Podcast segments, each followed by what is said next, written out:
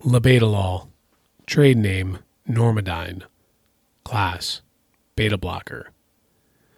Mechanism of action binds with beta 1, beta 2, and alpha 1 receptors, inhibits the strength of the heart's contractions as well as heart rate. This results in decrease in cardiac oxygen consumption. Indications ACS, SVT, severe hypertension. Contraindications.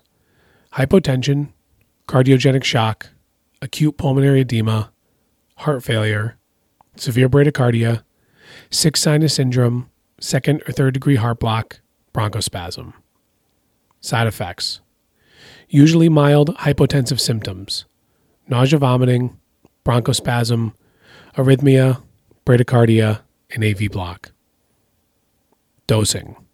Adult 10 milligrams IV IO over 1 to 2 minutes may repeat every 10 minutes to a max dose of 150 milligrams.